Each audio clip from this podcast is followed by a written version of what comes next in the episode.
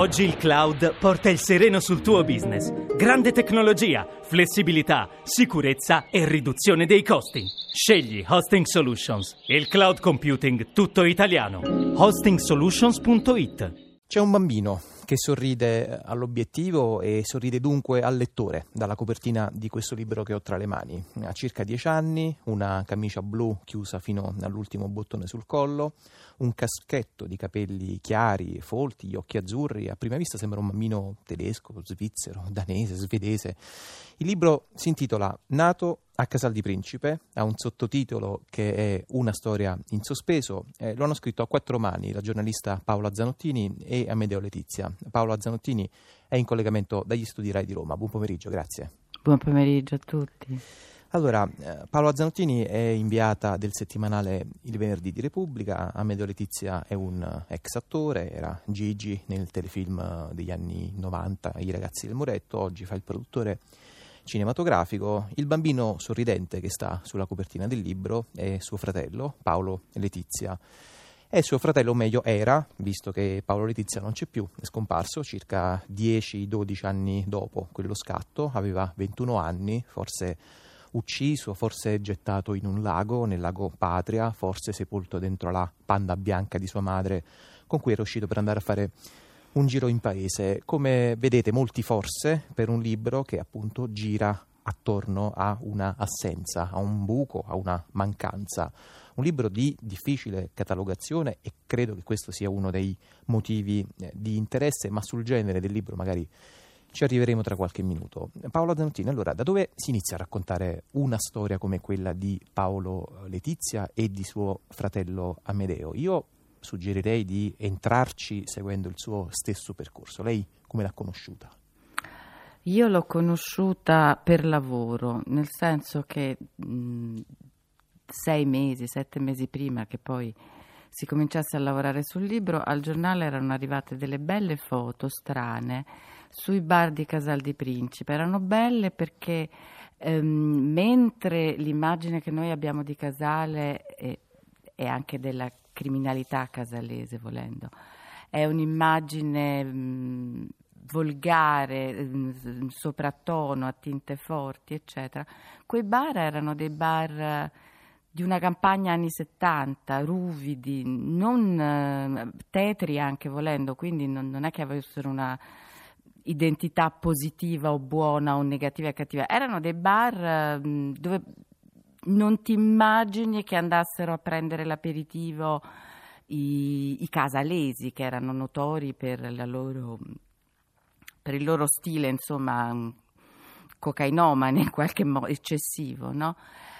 Parto e, e, mi dicono vai 3-4 giorni lì nei bar di Casale. io dico sì, vado dappertutto ragazzi, però cioè, mi riconoscono immediatamente cosa faccio. Opal di Nashville nei bar di Casal di Principe. Io avevo conosciuto pochissimo tempo prima Amedeo per, perché è il compagno di una mia vecchissima amica che avevo rivisto e io gli ho chiesto mi accompagna a Casale e devo dire che è stato generoso ad accettare, non ha accettato subito, ci ha pensato, perché insomma portare una giornalista in, uh, a casa sua ospite dei genitori eh, non era semplicissimo, insomma, perché poi sarebbe uscito un articolo e probabilmente la gente avrebbe messo insieme eh, che la giornalista ero io, che eh, la famiglia era la sua. Mh, la gente non cerca rogna a Casal di Principe. Mm. Quindi è stato molto generoso e si è affidato. Dopo sei mesi e io intanto la sua storia un po' l'avevo conosciuta. Dopo sei mesi mi ha chiesto di raccontare la sua storia. Vogliamo raccontarla appunto anche così brevemente per sommi capi? Beh, è una storia, storia che, che mh, per certi versi si dà arie da, da tragedia greca, mm. arie negative, nel senso che lui viene da una, da, dalla famiglia più ricca di Casal di Principe, una um, famiglia che aveva i quelli che poi sarebbero diventati i camorristi degli anni 80-90 d'attorno, cioè la madre era cresciuta, era vicina di casa della famiglia Schiavone, la famiglia di Sandokan, però loro non c'entravano niente. Questa famiglia aveva, ehm, cioè la mamma e il papà di Amedeo hanno fatto cinque figli, tre maschi e due femmine. Dei maschi è rimasto solo Amedeo. perché i ragazzi sono venuti su quando venivano su anche i clan e più o meno tutti i ragazzi di Casal di Principe eh, venivano, subivano la fascinazione dei clan. Amedeo l'ha subita un po', però ehm, non gli sono successi particolari guai, anche perché lui veniva in qualche maniera indirizzata a diventare un colletto bianco, ha fatto anche un anno di università.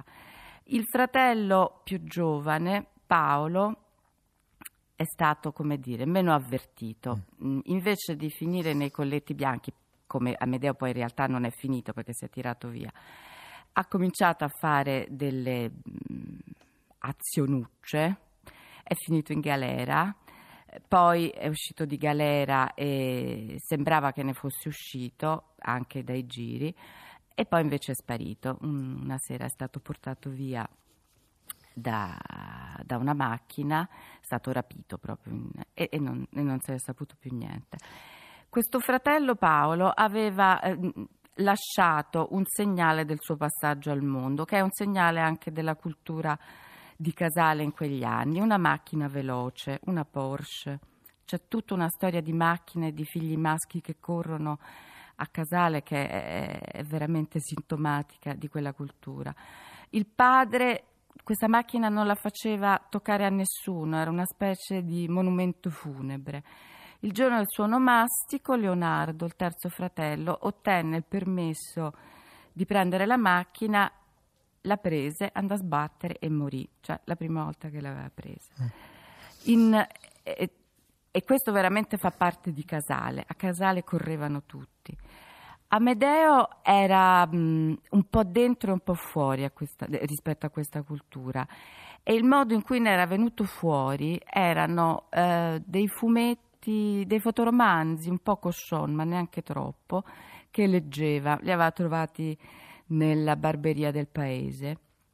E a un certo punto questa rivista si chiamava Jim Fitz e lui trovò un, l'annuncio di un concorso che diceva vuoi fare un, con, un fotoromanzo con Pamela Prati? Nessuno di Casal, Casal di Principe non avrebbe voluto, non voluto farlo.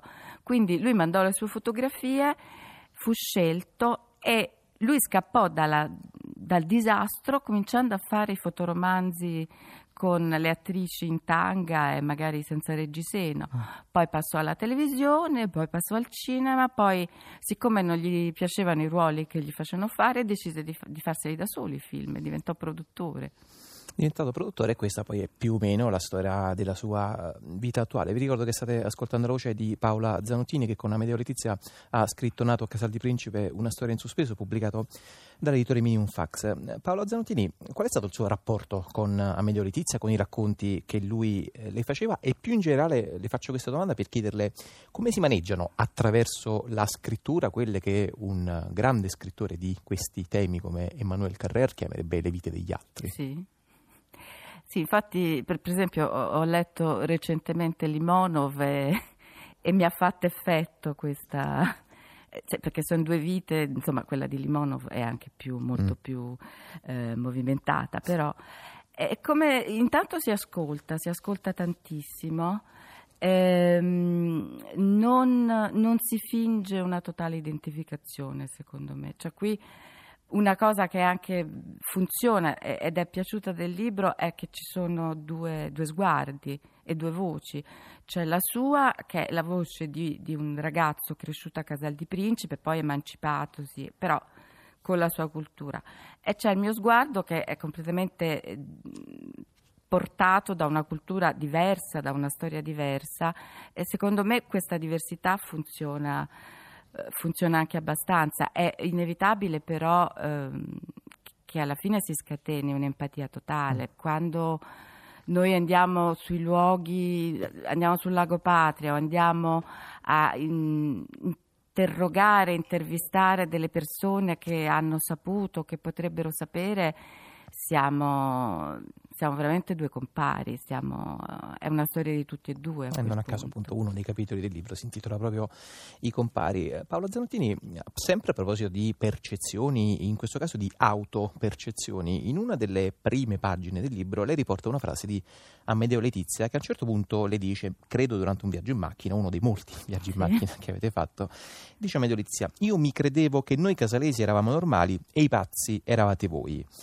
Lei che percezione ha avuto da osservatrice esterna sulla, vabbè, scusi il misticcio, sulla autopercezione che le persone di Casal di Principe hanno di se stesse? Cioè con che sguardo si guardano? È uno sguardo di autodifesa, probabilmente anche comprensibile, vista l'enorme massa di attacchi, eh, spesso un tanto al chilo e molto grossolani, che subiscono più o meno quotidianamente da un po' di tempo da, un, da, da, un, po' di tempo in qua, oppure ecco, uno sguardo che invece ha una forma di uh, autocritica che può essere utile per il futuro? Devo dire che le cose sono cambiate anche in questi ultimi due anni per tutta una serie di motivi, anche di ordine pubblico, arresti, eccetera. Eh, all'inizio sì, la gente, il primo servizio che ho fatto, quello per il giornale, la gente eh, diceva che avere il nome di Casal di Principe sui documenti era una condanna e comunque accusava il razzismo esterno, se la prendeva con Saviano, cioè dicevano la solita frase proprio eh, lui se n'è andato e ha fatto i soldi e noi siamo qui, che era molto semplificante come, e anche autosolutoria. Però poi noi il 22 dicembre, mi pare, poco prima di Natale, abbiamo presentato il libro a Casal di Principe ed è stata una, una sensazione pazzesca perché in questo teatro della legalità, ovviamente preso in, in, un luogo sequestrato a non so quale camorrista, c'era tantissima gente e non penso che fossero solo le anime belle, credo che ci fosse anche gente che i suoi guai li aveva avuti o direttamente o attraverso i parenti, vicini. E però lì con in, begli interventi eh, fatti dalla, da gente di libera, ma anche da gente non necessariamente così impegnata, è successo che alla fine del, della presentazione la gente si è alzata in piedi. E, cioè quella era una standing ovation, io e Amedeo gli abbiamo detto come la standing ovation, hanno cominciato a battere anche i piedi e io però ho avuto la, proprio la, la, percezione che non stavano applaudendo noi, stavano applaudendo se stessi. Ecco, era come se ci fosse stata un'agnizione proprio, un, un ripartire. Adesso non credo che dipenda solo dal libro, però è stato un momento veramente eh, da brivido, insomma. Senta Paolo Zanottini, io adesso non so se eh, per chiarezza vogliamo appunto mettere questo libro su uno scaffale della libreria con una bella etichettina sotto, di sicuro però non è un libro di inchiesta giornalistica, anche se una parte del libro sull'inchiesta, quella vera, fatta dai magistrati, fatta dai carabinieri, c'è ed è anche una parte molto dura e credo faccia anche eh, montare molta rabbia eh, al lettore, e, però non è un libro che le manda a dire, non so se riesco a spiegarmi. Sì, cioè, sì. Ecco, volevo chiederle questo, quali sono state le difficoltà di una scrittura così, credo, programmaticamente sincera, quasi ai limiti eh, della sfacciataggine? Allora, c'è un capitolo, il secondo e il terzo, in cui io parlo proprio della verità perché Amedeo non è che me la contasse tutta, mm. cioè io mh, riascoltavo le registrazioni, anzi guardavo le trascrizioni delle registrazioni, un sacco di roba non quadrava. Allora mi ero fatta l'idea che lui spostasse per esempio tutte le sue mh, azionacce in, in un'età, mh, cioè nell'età dell'impunibilità mm. sostanzialmente. Glielo dicevo e pensavo di offenderlo, lui la, la, la prendeva anche a ridere, diceva, ah può essere, sì, questa è un'interpretazione giusta. Cioè, io ero un po' perplessa nel maneggiare questa cosa, poi ho capito subito che bisognava lasciar perdere la verità ed eventualmente puntare sulla, sulla sincerità, che è tutt'altra cosa.